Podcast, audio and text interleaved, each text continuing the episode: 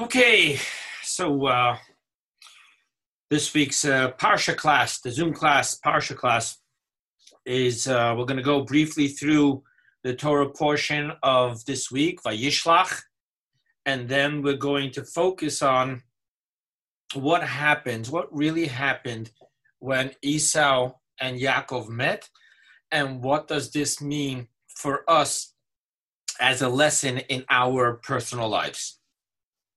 So let's begin first with the Parsha. So last week we finished with Jacob going ahead and uh, leaving his father in law's house with his wives and his children and his wealth, and he's heading back home to the house of Isaac in Beersheba.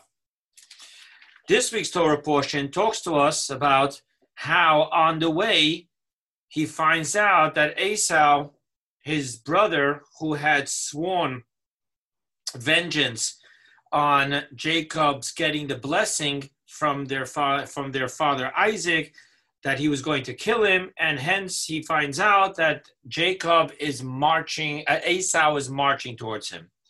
So he goes ahead and he sends malachim. He sends the word malachim can also mean messengers. It could mean human messengers. However, Rashi immediately points out malachim mamash. We're talking about real angels. And the Rebbe of Righteous Memory discusses why does Rashi say that and how does Rashi know that? And to understand the Rebbe's question, we need to understand that Rashi does not quote Talmudic, Midrashic, homiletical teachings unless they explain the simple interpretation of the verse. Hence, why does Rashi have here the teaching that it was angels? Why couldn't we say that he sent some of his human messengers? He had a lot of servants. Why couldn't you say that? And the answer the Rebbe gives is that Rashi has the most practical approach. And Rashi knows that anyone who is a man of Jacob's, when they reach Esau, Esau will kill them. And thus Jacob knew he could not send no human messengers because he had no right to endanger their lives. And from that aspect, Rashi gives the simple, most practical explanation teaching that he didn't send humans, he sent angels, like we learned at the end of last week's Torah portion, that he saw angels, camps of angels that were coming to protect him. And now he tells them to say to Esau, So says your servant Jacob, with Lavan, his father-in-law. I garti, I lived. The Echar, and I was held up ad ata until now. He had to work 14 years to re- receive his two wives, and then he worked for another six years in order to earn his own living. Now, he says he points out to Esau that he has ox, donkeys, sheep, servants, maids. And Rashi wants to know why is he pointing that out? If if anything, he knows that Esau wants to kill him because he received the blessings. So why would he talk about his wealth, which seemingly comes from blessings? So Rashi immediately points out he lists to Esau what he has. And what we see from what he has is that it does not come from the rains of heaven, nor from the growth of the ground. And therefore, what he's pointing out to Esau is that obviously I did not merit the fulfillment of Father's blessings because he clearly blessed me from the rains of the heavens and from the produce of the ground. I have neither. And then he goes ahead and he says that I'm say he, he told the angels to tell Esau that I am sending you in order to to request your your peace to see if I find favor in your eyes. In other words, did you calm down and are we okay now with each other's? Now, I want to stop here for a moment and share with you an amazing teaching from the Mezritcher Magid, Rav Dov Ber of Mezritch, eight generations ago. He says, when you learn the word malachim mamash, which we said means mamash means actual, real. He's talking about angels, mamash angels, not humans. He says that the word mamash also comes from the word mamashut, which means tangibility. And he says like this Jacob only sent the tangibilities of the angels, not the souls of the angels. Let's understand this for a moment. So we are taught, Maimonides talks about it, and other teachings talk about it, that angels are creations, and creations are made up of two parts the vessel and the light, the body and the soul. And therefore, angels too have bodies and souls, only that their bodies are A, from the two elements of fire and air, while we are primarily of water and earth. And even of those two elements is as they exist in their spiritual state. However, it is the bodies of the angels. And what he's saying, the Maggid is saying here is that he sent their bodies, but not their souls. And obviously, the Rebbe asked the question that that would be impossible. How can you separate a body from a soul and, and it should still remain alive and functioning? And therefore, the Rebbe interprets this teaching of the Maggid that, of course, the souls went body and soul. Only that what the Maggid is teaching is that their souls, even while they were going, their insides, their intentions, their commitment remained facing Jacob.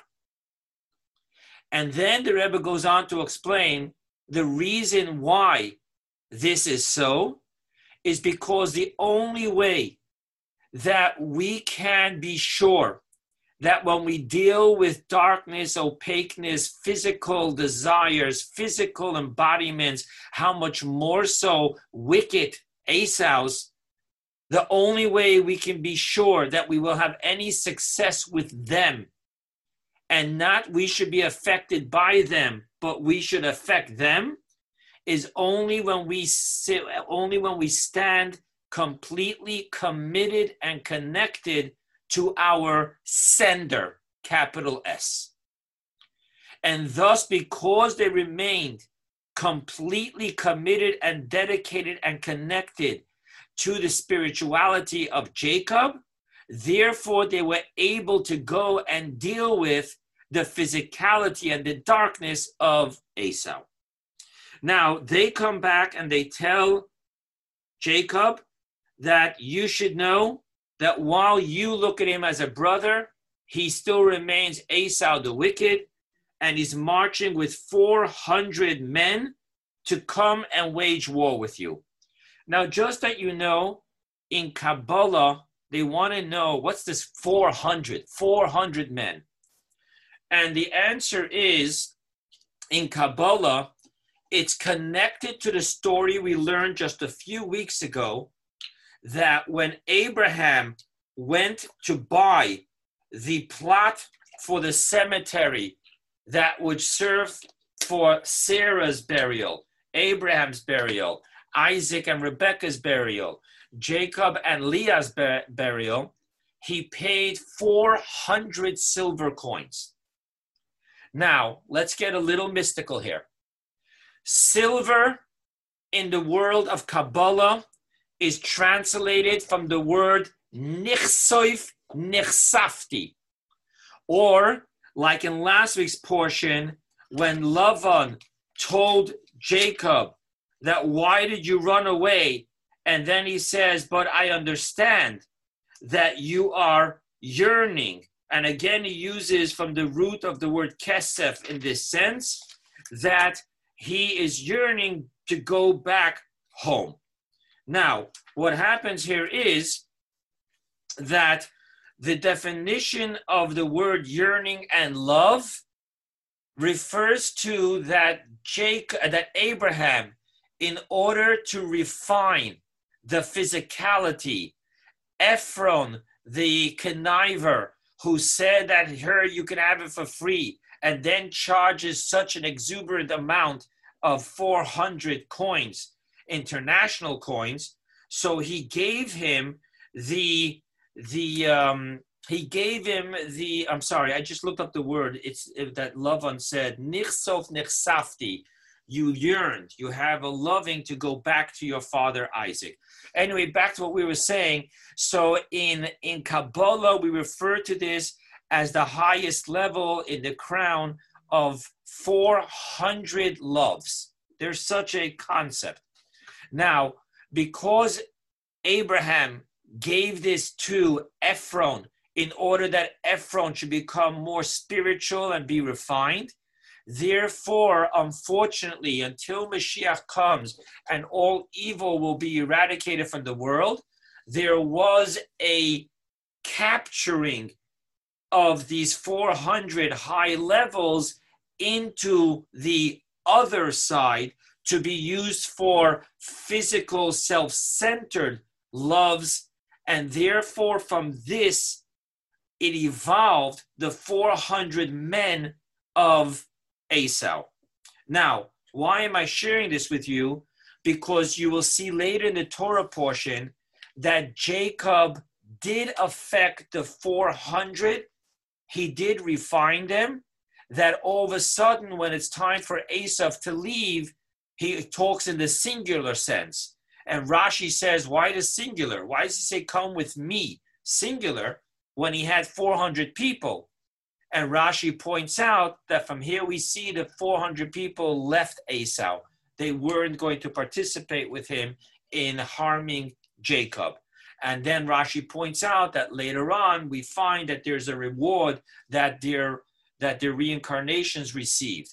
So just again, this is all important to what we're going to end up talking about, which is what's really taking place on the mystical, spiritual, metaphysical level between Esau and Yaakov and what that means to us between our body and our soul.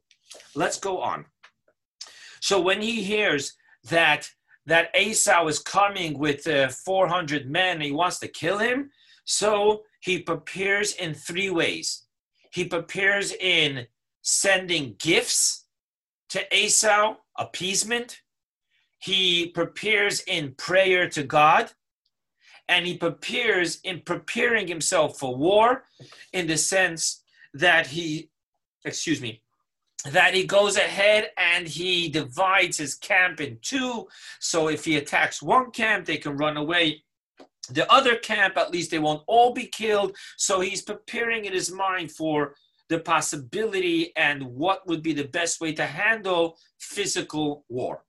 Now, when he does this, he now goes ahead and he moves everyone, his entire family, his entire uh, people and livestock across the Yabok River. Now, Yabok, obviously, if the the Torah is going out of its way to tell us that he's crossing the Yabok River, so obviously there's something. He didn't just say he crossed the river. He crossed the Yabok River. We were never introduced to the Yabok River. So why is he telling us the name? So again, Kabbalah and Hasidus are going to step in here and teach us that the three Hebrew letters of Yabok, Yud, Bet, Kuf, Kuf, stands for Yichud, Bracha, Kiddusha, the unification of blessings and sacredness. And again, we're going to talk about this later. Everything here is talking about spiritual, spiritual dealings between the world of Jacob and the world of Esau. Then it tells us that as he crossed, he served as a human river, a human bridge, and he took them from one side to the other side. Now, the crossing over is called vayavor, la'avor, to cross over.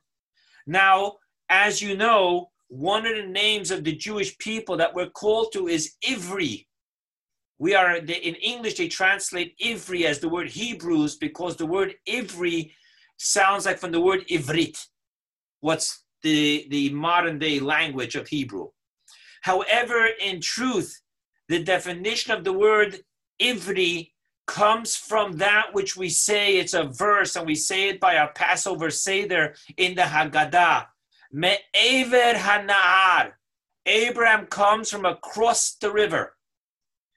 And what that means is he comes from an exponential, exponentially, ex, well, I'm tongue tied, a, a infinite greater realm of reality because he lives in the spirituality. So he's from across the river. And the river represents a very high spiritual level, like the verse says, and a river came forth from Eden and irrigated the garden. And therefore, on a spiritual level, what Jacob was doing was, he, because he knew he would have to now get involved, engage, and deal with the physical and the coarseness of the physical and the darkness of the physical. So, therefore, he first crossed over into the realm of his father and his grandfather in the greatest spiritual heights to empower himself so that he will be able to then deal with the lowliness and the depth of who Esau is. After all of this, everyone and everything is on the other side of the Yabok River, comes along Jacob. He remembers that he left a couple of small jugs, pachim ktanim, small jugs, small jars, and he goes across to get it. And when he goes across to get these small jars, what does he meet? It says over here, and he was fighting, he ended up fighting with a person, Ish. And Rashi tells us, who is this Ish? Ish? Who is this? This person who he's fighting with? And he said, and Rashi tells us that this Ish refers to not a human, but an angel and it is the angel, the ministering angel of Esau. Now, I want to just be clear. Rashi says this as the latter interpretation of, of, his, of his commentary because on the first level, he talks about the simple definition of a fight. Now, why does Rashi have to quote our sages? Because obviously, the child, that's what Rashi was. He was a cheder teacher, and he focused his entire deepest commentaries towards the child. And he explains that, they, and obviously Rashi is dealing with the person's going to want to know why is this guy fighting with Jacob? Why are they having a fight? Thus, we have to say the verse doesn't tell us, so it wants us to understand that there's a reason why this fight is happening, and it's connected to the story that we're talking about. Now, who would this person be connected to Esau and Esau's hatred towards Jacob. Hence, he quotes the sages saying that this is the ministering angel of of uh, um, of Esau. Just parenthetically speaking, you should know that there are other places where certain specific angels are referred to by Ish, which means a man. Now, what happens in this fighting between him and an angel? Let's first start with practically speaking. How do you fight with an angel? So I want you to know that while there are commentaries that give spiritual interpretations, the most spiritual book of the most spiritual interpretations, which is called the Zohar. The Zohar, its opinion is that when an angel comes into this physical world, it must don a physical body. Hence, the Zohar, out of all books, the most mystical spiritual book, is the and he actually gives such deep mystical spiritual insights to this fight. And nevertheless, the Zohar says both concerning the three angels that came to Abraham and concerning the angel that fought with Jacob, that they were in physical form. And the Zohar actually explains that the, the fight between Esau, uh, between Jacob and the angel of Esau was a physical wrestling. And even though there's such deep meanings into why the angel was only able to hurt the lower part of Jacob's body, which really in Kabbalah is called levar megufoi. It's not even called part of the body because the body on a Kabbalistic level is from the waist up. From the waist down is not the body itself, but the reproductive organs and so forth and so on. So, therefore, nevertheless, even though he explains that on the most spiritual level, he says that it was physical. The angel physically hit the hip and displaced the physical hip sinew. And therefore, we have, as the Torah portion will go on and say, that till this very day, it is prohibited to eat the sinew, the hip sinew, the sciatica that goes through the the um, the hip has like the spoon and the ball, and that until this very day we're not allowed to eat because the angel of Esau was able to get to it. Now, on a, on a mystical level, that means that evil attached itself to it it cannot be elevated, and therefore, even though it's part of the kosher animal, we don't eat it. Now, what happens is that Jacob wins the battle to the point where he kind of has whatever this means. He, physically, he had him, I guess, in a, a headlock, a body lock, and the angel couldn't break away. However, as we know in the beginning of the Mishnayot, we refer to the three watches. The angels divide into three groups throughout the night, in which each one has to sing praise to God. And this angel, he had to sing praise to God in this third, more towards morning shift. And therefore, he tells Jacob, You have to let me go. Meaning that as long as Jacob is holding him, he can't leave the physical body and he can't go back to being the spiritual angel doing his service to God. And therefore, he tells Jacob, You have to let me go. And Jacob says, No, not until you bless me. And the angel says, Why, what, what is your name? And obviously the angel knew. And he says, Jacob, okay, I will be there when God changes your name from Jacob to Israel, and I will say Amen. I will agree to it. And Jacob says, No, I want a blessing now. Now, obviously, what Jacob is looking for is that the spiritual source of Esau should concede that the blessings of Isaac belong to Jacob and accept that.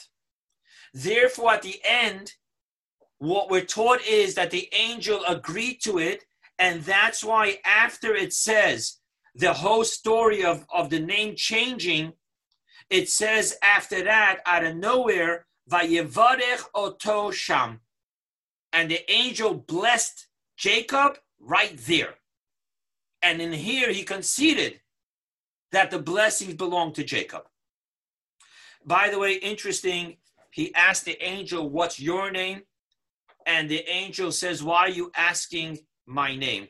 Just interesting. And our sages tell us, and Rashi explains to this, that the angel wasn't like not saying his name. He wasn't keeping anonymity. I mean, he just got into a whole fight, and obviously Jacob knew which angel he was fighting with. But rather, what he was saying is that us angels don't have names. Rather, we are called by the mission that we're doing in the moment. Now, how does this fit with all the famous angels that we know have names, Michael and, and all this? I'm going to suggest it's because their name connects to what they're doing. For example, Gabriel stands for the word givura of God, the strength, the, the justice, the might of God. And as you know, the angel Gabriel is always the one, he and his offshoot angels, his troops, are always dealing with, with um, justice. And the angel Raphael, which means healing of God, and all his troops were taught that every doctor has an angel from Raphael's troop with him. So therefore, obviously, those names are because they belong to that category. However, I guess Esau's angel was not of those categories, but rather was of the category which are sent on missions, and their name imbues their mission, and their mission imbues their names. But that's what Rashi says. I'm just trying to make sense of, of it, so I gave my little explanation. Anyway, Jacob pronounces the name of the place, Peniel, and he says, Why? Because Peniel should be broken into two Pene, the face of, Kale, God. And he says, Why? Because here I met with God face to face, and he saved my life, meaning that God helped him to be victorious with the angel. And then it goes on to say that as the sun rose, um, uh, you know, he he was going and he was uh, tzoleya, he was uh, limping on his on his um, on his hip, and and then uh, well, like I told you, it doesn't. It, it tells us that until this very day, we don't eat that that sinew because of what happened. Anyway, the next chapter begins, and the next chapter begins. Jacob lifted his eyes and he sees Esav coming with the four hundred men. Now, what happens is he the, he divided again the uh, the groups, right? And then he says like this: he went and he placed the women and their children, and he went from less primary to more primary. So obviously, the maids that were given to him as concubines by his wives in order to have more children from him, they were the least primary and they were placed in front and then Rachel was his primary primary wife. So he placed Leah and he placed the or and right and her children. And then something very interesting when it comes to Rachel and Joseph, which were all the way in the back. Remember, Benjamin wasn't born yet at this point. He will be born soon. So he says, and and then he starts bowing to a to Esau and he does so seven times, simply speaking again to, a, to, to that his humility should arouse the the uh, c- compassion of Esau. Again, in Kabbalah, Kabbalah, we're going to soon talk about in Hasidus what this means on a spiritual level and how we have to deal with it. Um, I do want to tell you in parenthetics, in parentheses, that you know there's an interesting Hasidic story of a Hasidic rabbi who became the new rabbi in a certain town. And in that town, there was a Jewish gang, gang. And they pretty much, you know, threatened the rabbis. And then, but when it came to this rabbi, you know, being brought up under the tutelage of, of Chabad's self sacrifice, he wasn't going to capitulate. And sure, lo and behold, they find out that the the head of the gang is coming with his gang to, as they say, mess up the rabbi. And everyone's worried and this and that. And the rabbi tells his his people in his room, please leave me alone. Be be I want to be alone. Leave me in solitude. And they did. And then when it comes a time that the gang reaches, the rabbi comes out of his uh, solitude, as I, and he comes to the head of the gang and he says, "Let us talk." And the gang come, the gang leader comes in. They talk. No one knows what's going on. And then after that, the gang comes out, uh, out with his hand around the rabbi's shoulder and lets his gang know anyone who's going to touch this rabbi will be answering to me. Okay. Later, after he left, his, his attendant asked him, What happened? He said, Oh, it's very simple what happened. What happens is that the verse tells us, King Solomon says, like the face of the water shines back to the face of the person, so is the heart of man to the heart of man. Kamayim apanim elpanim, lev.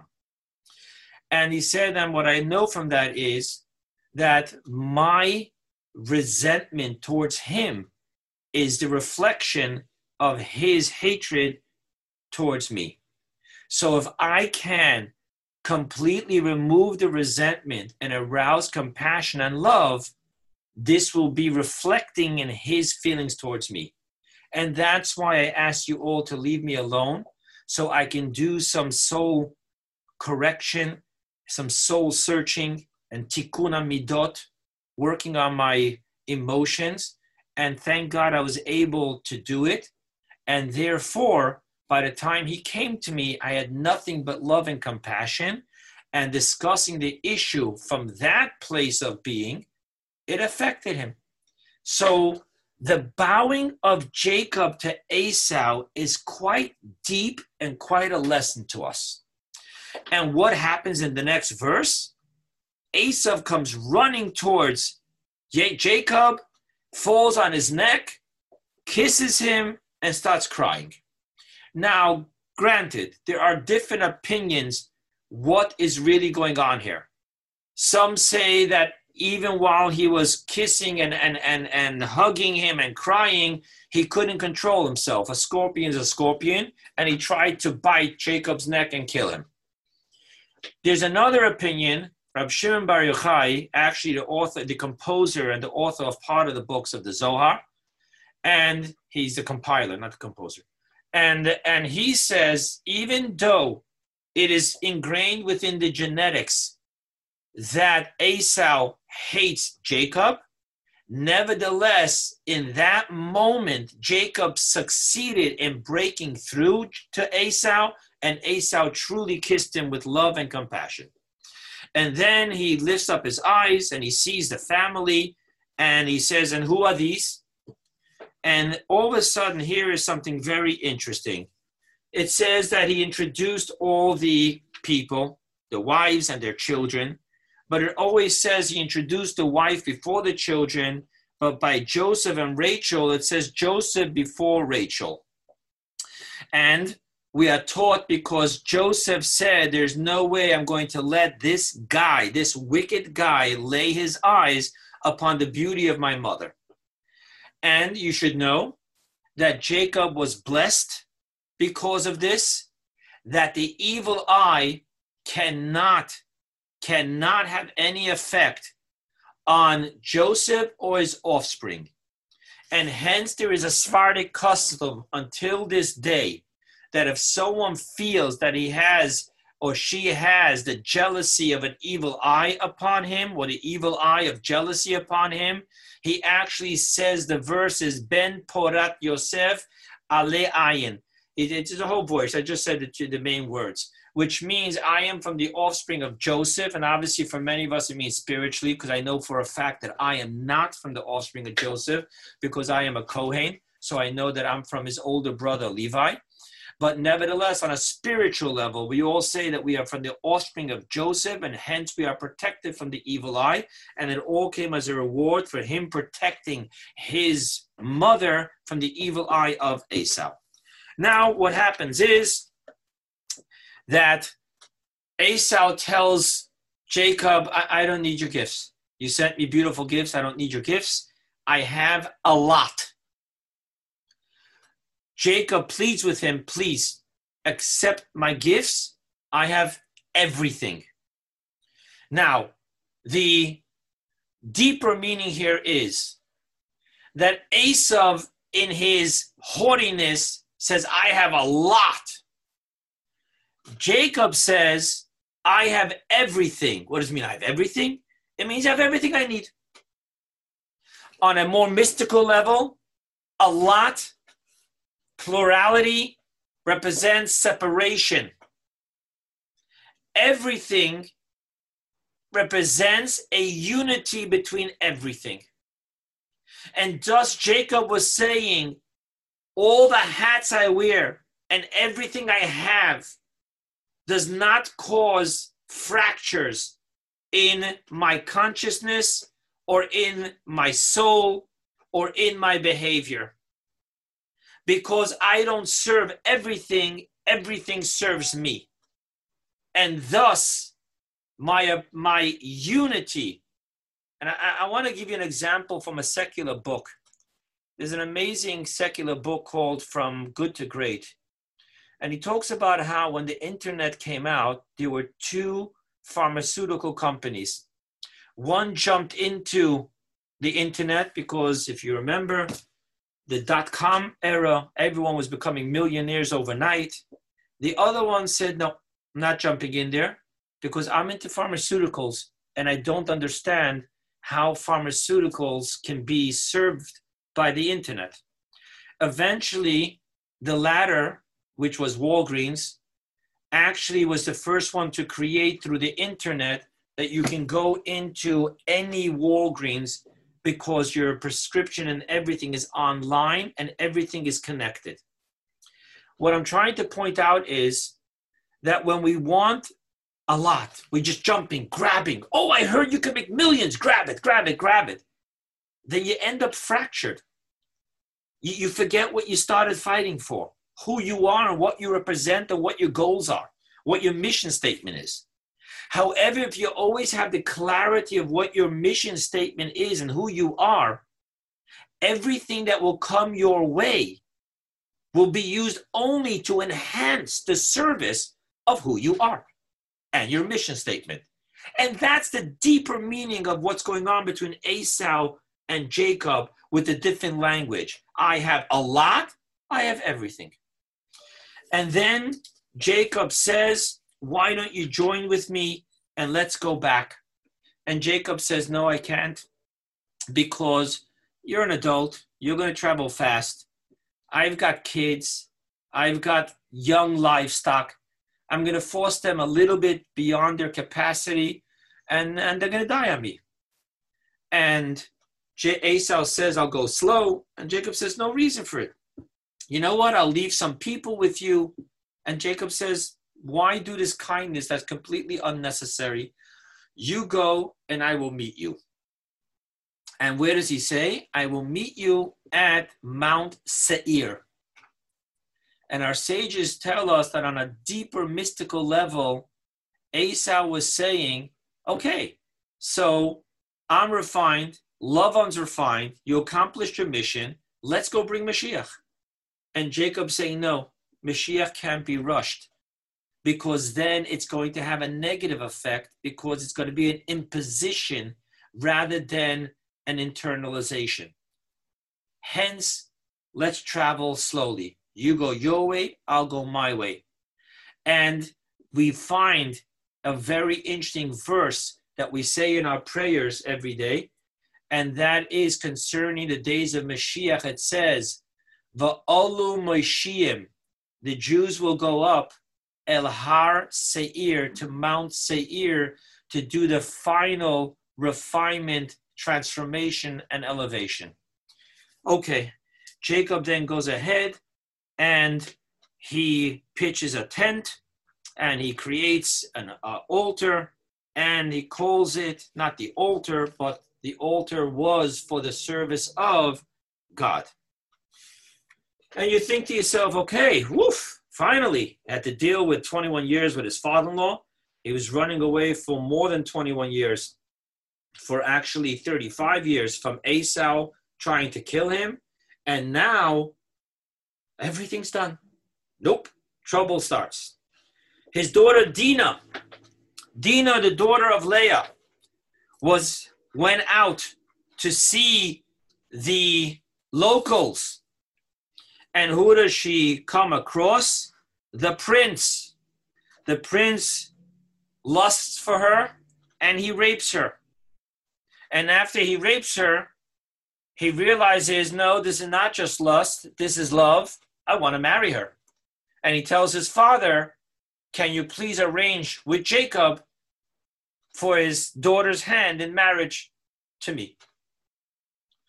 And what happens is that they come and they speak to Jacob. Jacob finds out what's happening and he waits for his sons to come along. Now, parenthetically speaking, our sages teach us what an amazing conversation here goes on. So the name is Chamor. That was the name. Now in Hebrew, Chamor means a donkey. Jacob comes from Abraham and is connected to an ox. Now, that is the way it works spiritually, obviously. And the verse says you are not allowed to put together an ox and a donkey. It literally says those two animals. You can't use them to plow your field. You either use one or the other, and you definitely can't mate them. So Jacob tells, according to Kabbalah, he tells Hamor, how we supposed to do this? Where we can't, we can't do this. It's illegal for me. Anyway, that's just an interesting insight and what that means a, on a spiritual level, so forth and so on. But let's we, we can't discuss everything. So let's move along. The kids come home and they find out what happened to their sister and they're fuming. And they need to take revenge and send a message. You don't mess with Jacob's family. You don't touch our girls. And therefore, they came up with a plan. And they go ahead and they tell this king, listen, you know that from Abraham's times, God commanded us to be circumcised, which means that foreskin for us is considered filth. So, therefore, if you will all circumcise, your whole people will circumcise themselves, then yeah, we can get into marriage. You know, you can marry our daughter, our sister, and we can marry your girls. But if not, then just leave us alone. So the king goes back and he calls his prince, you know, his primary child is is wanting her so he convinces his whole people that we should circumcise well what is it already and this way we'll be able to marry into the dynamic family of jacob and they all circumcise themselves three days later which is the worst day of pain shimon and levi two boys come take their sword and they literally wipe out the entire people of shechem now, Jacob is really upset about this. I mean, first of all, the dynamics. What do you wipe out a whole nation because the prince raped your sister? And number and he says, and because of that, all the neighboring countries are not going to deal well with it. And they're all going to come to war.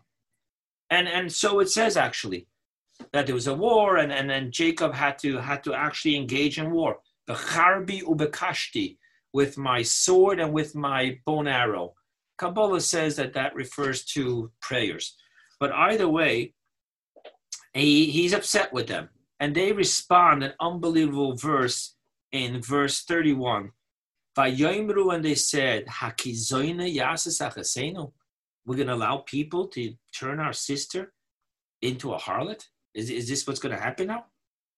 Now, it's very interesting what happens here. I want to share with you how we're doing time wise. Moving along here. Okay, I'm going to share with you very briefly because I started it. And what happens here is that the Rebbe, before the Rebbe was Rebbe, long before, his cousin was having a bar mitzvah and he couldn't attend. So he wrote a letter to his cousin. And he tells his cousin, I want you to not read this as a letter, but I want you to envision me in front of you, there with you, in your special day, telling this to you. And the Rebbe goes on to say, where is the first time we find in the Torah talking about a bar mitzvah? And our sages say that because the verse here concerning Shimon and Levi, it says, and the man each took their sword. So therefore, we learn out that they just became men. That's how the that's how it, it was. Okay, it says ish charbo, a man his sword, and our sages learn out from here that this is the first time we're hearing a story of specifically a, a bar mitzvah boy. And the Rebbe says to him, What do we learn out from this? The first story we hear about a bar mitzvah is about uh, two bar mitzvah boys taking swords and going out and killing. And the Rebbe says, No, there's a deeper part of this story. The story is that to be a man is to identify yourself with the honor of your family, to understand that family is one for all and all for one. And if you're not willing to go all out for your sister, then you're not considered a man. That's how the Rebbe explained this story, which is really beautiful. Anyway, going further, um, Yaakov, uh, Yaakov goes further and travels further, and he comes to Padan Aram, and there he settles down for the meantime. And God blesses him and tells him, Don't worry about the people continuing to chase you because of what happened. I will protect you and I will multiply you and I will bless you. And here he says his name is Israel. Now, it's very important to know this. From when the Torah tells us that God changed Abraham's name from Abram to Abraham, it never uses the name Abram again. And therefore, until this very day, we never name a child Abram, but as you know, my name, Avraham.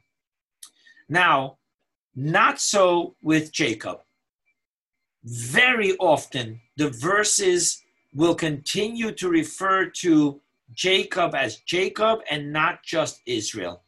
Hence, we know, and according to some opinions, God didn't change his name, but rather some even use the wording that God nicknamed him Israel. But the name Jacob remains, and there's huge teachings on what this means, because Jacob comes from the word Akev, heel. Yisrael has within it the word Rosh, which means head. They're two different dynamics. One is the body, one is the soul, one is the Jews in exile, one is the Jews out of exile, but both remain.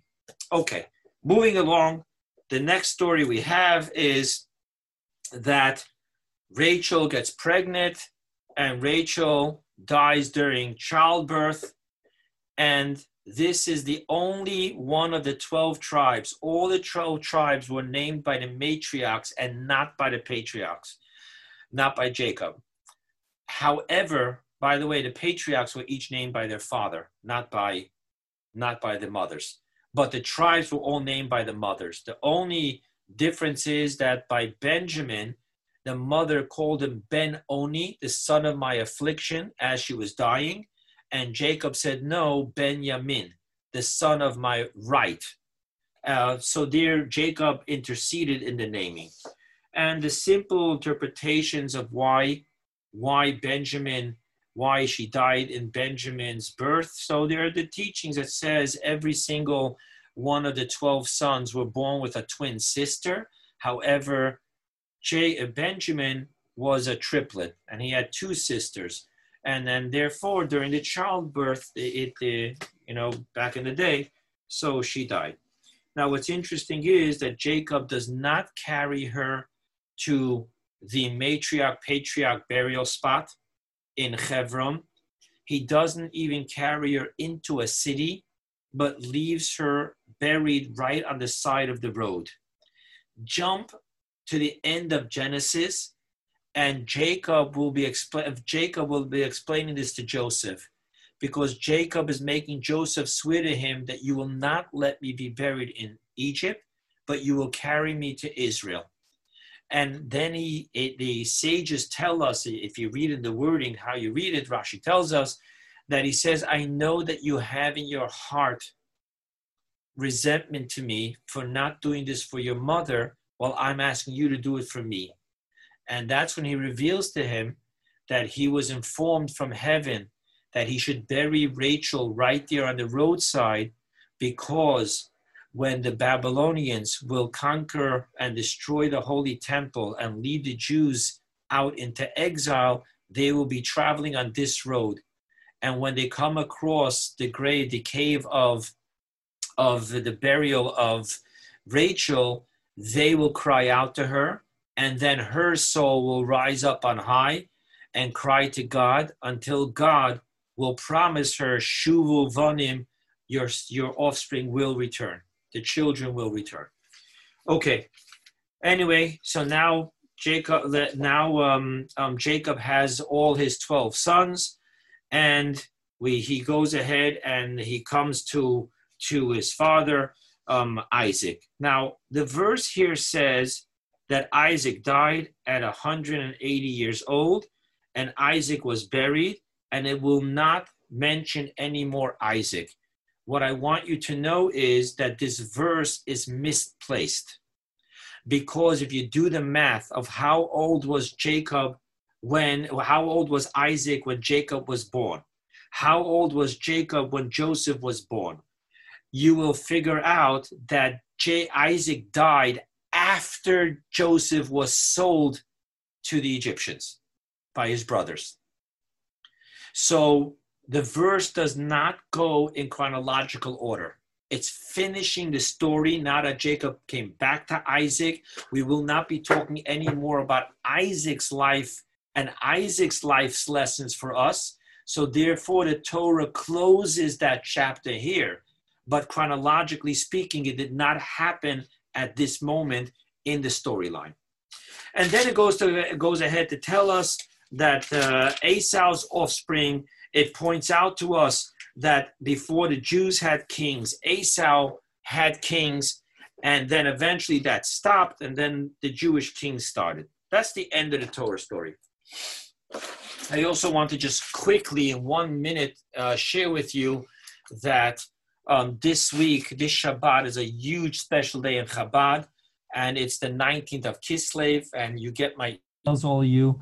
And also i'm to about i'm i'm to prepare the second class this the lecture that i give um, uh, with all the links. And over there also i have links to talk about the story of of uh, the 19th of kislev when the first lubavitcher rebbe was um, set free from the czar prison and what's the physical story and what's the spiritual story behind that arrest and that uh, and that uh, redemption what I want to talk to you about is what I said I was going to talk about was Isaac and Esau.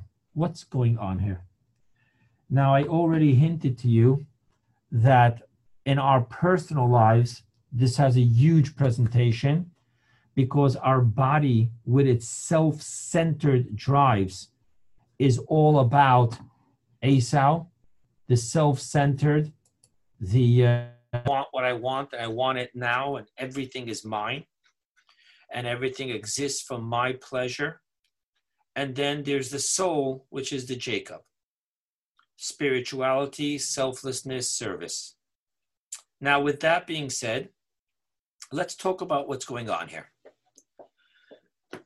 I mentioned in a previous class to understand why Jacob loved Esau when obviously Esau was who he was, and and, and obviously Jake when when Jacob disguises himself at Esau and comes into Isaac, Rashi tells us that Isaac said something's wrong here. Now, why do you think something's wrong?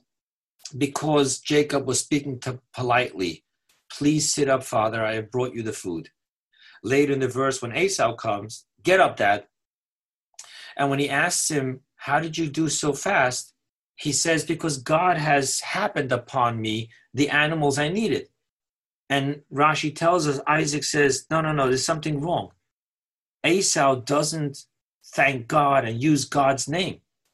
So obviously, I, Isaac was not oblivious to who Esau was. And if you remember, I explained in that class that when we talk about the chaos and the intensity and the passion of Esau, this all comes from a very high source called, called the world of Tohu. And the world of Tohu, literally translated in the world of chaos, exists higher than the world of Tikkun, correction. However, the intensity in the world of Tohu was so great that it shattered and we talk about the sparks of the vessels of Tohu falling into this world. And that is the sparks of the other side, the mundane, not the holy, the self centered, the passionately driven for, for I, my pleasures. That's why Esau physically had this huge strength and might of passion, of rage, of, of pleasure. That's who he was. Now, what's important to understand is that we don't want to throw out the baby with the baby water. I'm going to talk to you for a moment in recovery language. So, in recovery, the, the search for recovery is not just sobriety but rather it's looking for a total transformation, which Dr. Carl Jung referred to as a psychic change. And that's why in the 12 steps, one of the steps done is a inventory of character defects. Now, if you're blessed with a good sponsor taking you through this, he will emphasize to you that ultimately speaking, character defects are character assets that went crazy. And therefore, we're not looking to kill, but we're looking to redeem, refine, and transform. There's a place for anger, but in the proper way. There is a place for the, everything that there exists, there is a place for it there's a place for passion. In recovery itself, they're very focused on it's a selfish program. There's a place for selfishness. Hence, character defects come from a higher source that just fell into the grip of selfishness and self centeredness. Now, talking about this, Jacob knows that the real job in life is not to eliminate Esau, but to transform Esau. And the transformation shouldn't come through war, but come through humility. Another line from recovery program attraction, not promotion. We attract by humility, not by preaching, not by imposing. Thus, what's really happening here between Esau and Jacob is that Jacob is searching to find and to redeem the Esau that Isaac saw and that Isaac loved. Hence, this process of what's going on here is all about a transformation. Now, I want to share with you in closing an unbelievable teaching of the Baal Shem Tov. The verse says, Kisire chamor so'acha, son'acha, it's in Exodus.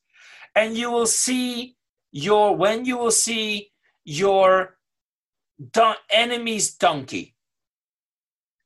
And he says over there that what you're going to see is that the donkey buckled under its load. Will you not help it? And then the verse concludes, Ozav Tazav Imoy. Help, you will help with him.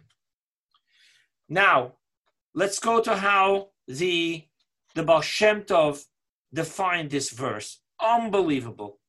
He says like this The word chamor, donkey, also carries in it the letters of the root chomer. Chomer means the material, the material. And he says, when you will give a good look at your material, at your body, at your animalistic soul and all its drives, you will realize Sain Acha, he is your enemy. He hates you. Who's the you? The godly soul who only wants to have spiritual selflessness. Now, the the body hates you the animalistic soul hates you not because it's bad but it's the way a child feels when he's cramped down in school, not having fun. There's this hatred to the discipline and everything. Come on, leave me alone. Oh God, what homework? Not enough. Ah. So that's what's going on here. The mass, the physicality is our enemy. It hates what we stand for and what we strive for. And the discipline and the selflessness that we keep on engraving and working on in ourselves. Now the verse goes on. You're going to see that this donkey, this mass, this physicality has buckled under its load. Which load? God gave us Torah and mitzvot for the sake of refining the body, the animal side that we have. And the body can't deal with it. It's too lazy. It doesn't want to wake up early to go pray. It doesn't want to put on tefillin. It doesn't want to limit itself to only kosher restaurants and kosher foods. It, it's lazy. You may think, oh, really? You know what? If this animal in me is my enemy and he's lazy, I have to break it so to speak, like break the spirit of the horse. And therefore, what are you going to think to do? I'm going to start fasting. I'm going to start purposely doing things to weaken my body. And then the Baal Shem Tov concludes, uh-uh, this is not the way that the light of Torah can rest within us. Rather, ozoiv, tazoiv, imoy, help the body. Don't see it as an evil thing. Have compassion upon its drives and refine and transform and save its amazing, passionate intensity. That is the message of what we're hearing here. We mustn't hate ourselves or our character defects or certain things about ourselves we hate. No. Our body is God's just like our soul is. And therefore, what Jacob is teaching us is humble yourself, bow, understand the insecurities of our physicality, understand the paradigm of you only live once. Understand the paradigm of the body, which is not eternal and knows that it's mortal and it has a huge anxiety about death. Understand it, have compassion on it, and then you'll be able to connect, be able to reach out and help to transform the Esau within each and every one of us. People, thank you. I'm going to now close the recording.